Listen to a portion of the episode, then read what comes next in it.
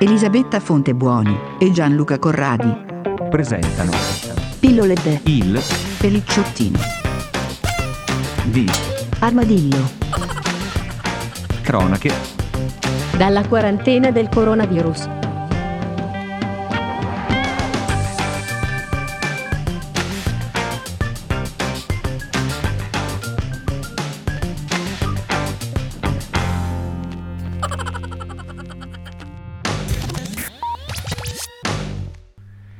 Numero 40. Ecco. Tondo. Benvenuti al Pellicciottino d'Armadillo. Benvenuti. Numero 40. 40 perché finalmente possiamo dire che è una quarantena. Sì. Quindi da domani diventa una quarantunena.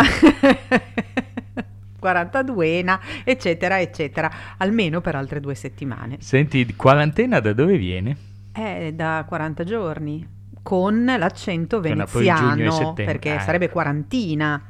Ma come dicono magazzeno, i veneti dicono anche quarantena, è il loro accento, la loro lingua. Quindi stiamo usando... Viene da loro perché essendo loro abituati a ricevere navi e merci, alcune cose venivano quarantenate da sempre, dal Medioevo. Perché vedi, la via della seta? La peste si è diffusa lo stesso, però alcune cose venivano quarantenate.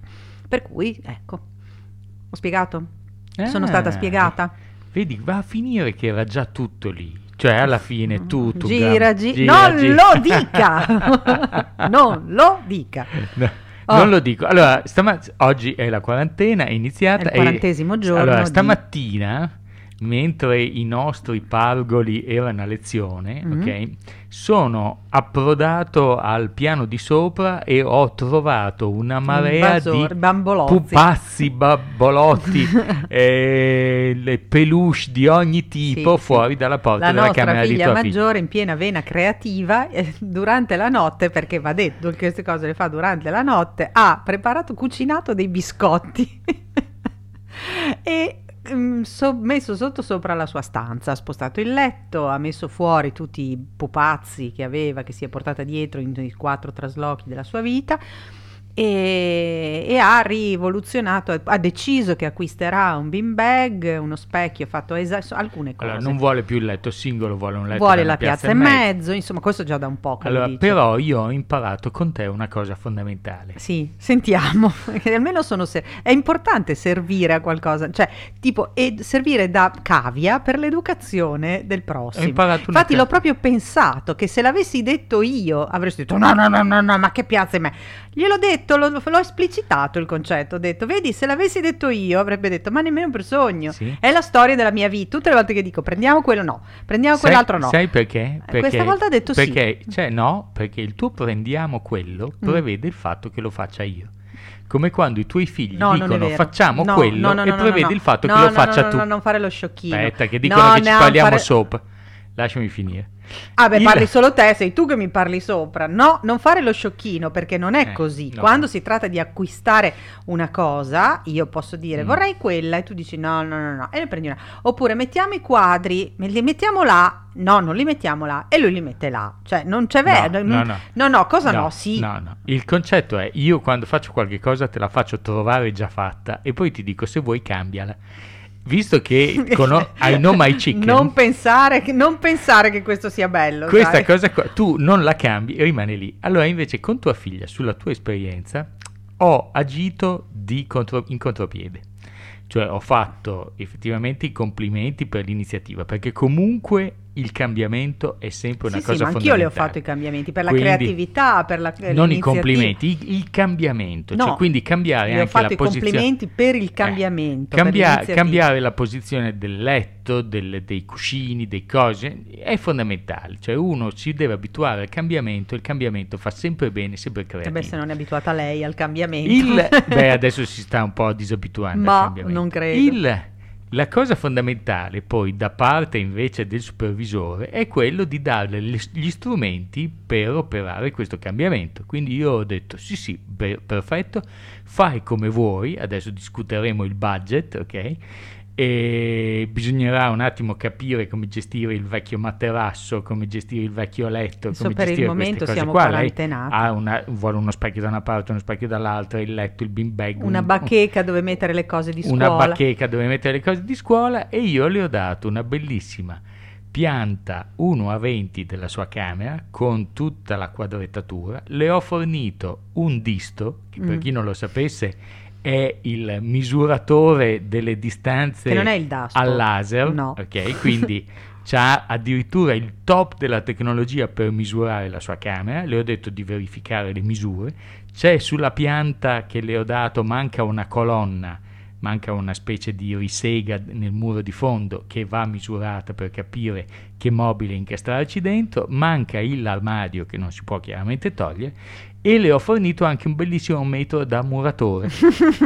Quindi quelli duri che si aprono. Bello. Tutti con e cui, quindi lei adesso fa il suo progetto. Con cui noi, quando eravamo a Firenze, controllavamo, lo usavamo da telecomando della televisione. Ah, quindi perché non c'era il telecomando, era una televisione. Quindi scolco il metro, cambiavate i canali. Esattamente. Ma funzionava? Allora, in realtà perché sono un po' orbo. No, in realtà funzionava molto bene, ma non funzionava perché la televisione era una televisione top per l'epoca, cioè dell'epoca era già una televisione anteguerra quando arrivò in casa nostra a Firenze, ma quando fu comprata era un super TV e aveva non aveva i pulsanti, aveva lo sfregamento.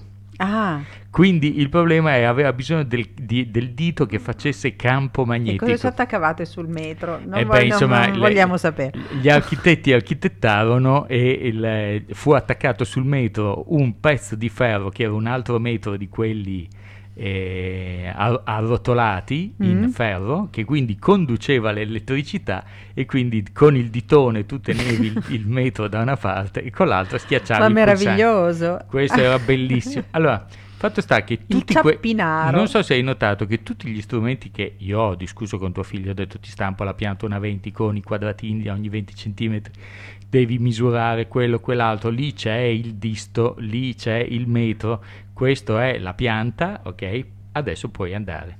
E poi lei non si sa. E poi adesso, ma no, ci vorrà il suo tempo. No, ci vorrà il suo tempo. Ma tutto ciò tanto stiamo guadagnando, secondo me, secondo me stiamo guadagnando almeno un anno sugli stravolgimenti della camera, perché immagino che il foglio, che in questo momento è da tutto il giorno, non lo trova più. No, ma no, guarda che ha la stanza in ordine così, io non l'ho mai vista. Il foglio col metro e col disto sono ancora sul tavolo della sala e da lì non si sono mossi.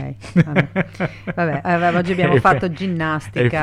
Penso che lì rimarranno ancora per un po' di tempo, anche perché se aspetta da me che io mi metta lì a misurarli, giustamente se lei si vuole fare la stanza io sono ma lo farà perché d'accordo. Lei è fatta così, quando si inzucconisce su una cosa poi lo fa. Era ieri, forse domani. No, è stato stanotte che ha girato. No, il letto stamattina era al suo posto, esatto. Quando lo solito. Sai cos'è il discorso? È che come si dice, l'autorità deve resistere, fare leggera, remare leggermente contro in attesa del 5 di maggio, che non è il lode il 5 maggio di... No, anzi è il 3 per la precisione. Sì, però il 3 finisce, il 4 si riparte, ma cioè bisognerà un attimo guardare, mettere fuori il naso. Il 5 la Veronica deve andare a cambiare la batteria del suo telefono all'Apple Store. Ah. Da quel momento in poi la camera perderà immediatamente interesse. Tu dici, eh? Certo. Vabbè. Insomma, questo cosa c'entra? Io in realtà volevo parlare del tutto l'aspetto culturale fermo da ormai fine febbraio, marzo, che ne parliamo domani. E siamo al 20 di aprile, qui va tutto a scatafascio, a rotoli. Signora. È tutto non magna. Vabbè, ne parliamo domani. Io volevo parlare delle previsioni del tempo. Ah, perfetto. Vabbè, domani, dopodomani, tanto qua ne abbiamo ancora 2 settimane. Allora. Come minimo, allora. Va bene. Ciao, a domani. Ciao. In questo iperspazio podcastico avete ascoltato